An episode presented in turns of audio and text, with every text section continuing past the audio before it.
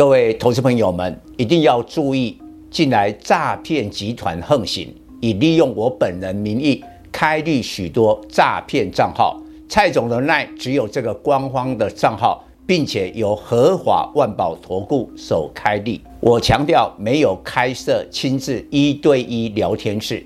没有技术班教学，没有互委托下单，没有港股、美股及任何衍生性金融商品交易。近年来也没有出书准备。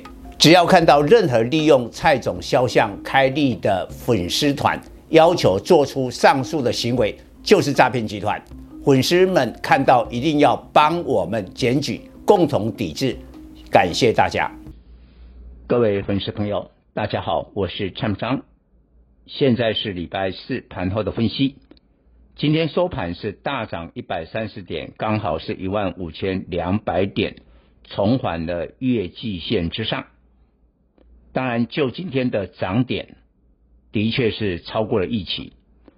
不过，看今天主要的亚洲股市，南韩、香港、大陆也都大涨了一趴以上。港股还涨三趴，所以亚股呢，似乎在过去几天担心联总会主席鲍尔明天礼拜五在杰克森霍尔年会发表鹰派的言论，被压缩了几天之后，雅股都今天出现了强力反弹，但这个反弹提醒大家还不稳，怎么说？今天虽然大涨，但是成交量背离，量价背离。今天的量不到一千七百亿，什么概念？二十二个月来的最低。第二个，外资是最近卖超的元凶，今天当然买超了，但买的很少哎，才买超集中市场十三亿。所以我们判断明天，明天礼拜五还有一天呢、因为鲍尔的演说呢是在晚上，所以等于明天礼拜我们的收盘都还没有演说，所以明天拉高之后，大盘势必激烈震荡，这请大家要注意到追高的风险。当然，对盘势呢，我们有几点的看法。我还是建议大家在电子股的部分避开终端需求疲弱而库存还要调整的股票。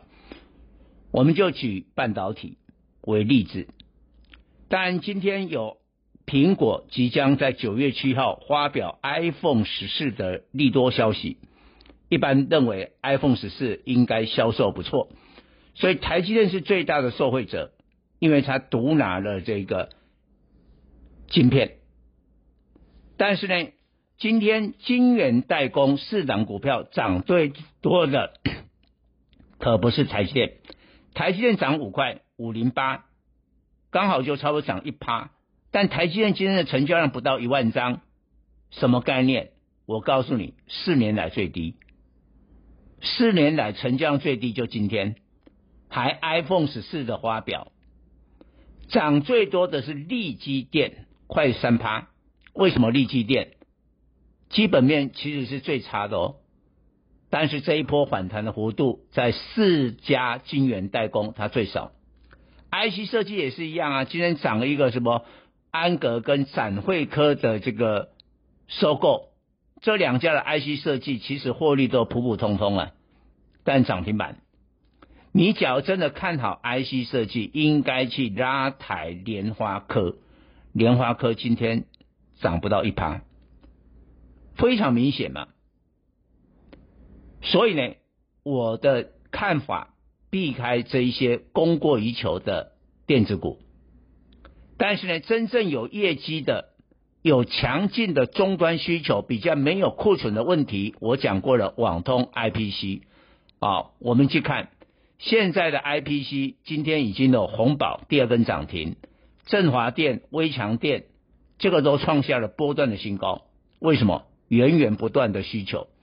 网通已经有起基，也改写了新高。这就是例子。那当然呢，今天韩国跟大陆的股市我也观察到，似乎在期待明天鲍尔的谈话会打压美国高通膨的决心。那结论就是通膨还是很高啊。所以今天周期股受惠通膨的周期股，第一个就在石油啊相关的，还有航运相关的。今天韩国跟大陆的股市大涨，都涨在这个部分，哎，这个结构就跟台湾很大的不同，所以明天礼拜五台股的涨的结构可能会调整过来。以上报告。本公司与所推荐分析之个别有价证券无不当之财务利益关系。本节目资料仅供参考，投资人应独立判断、审慎评估并自负投资风险。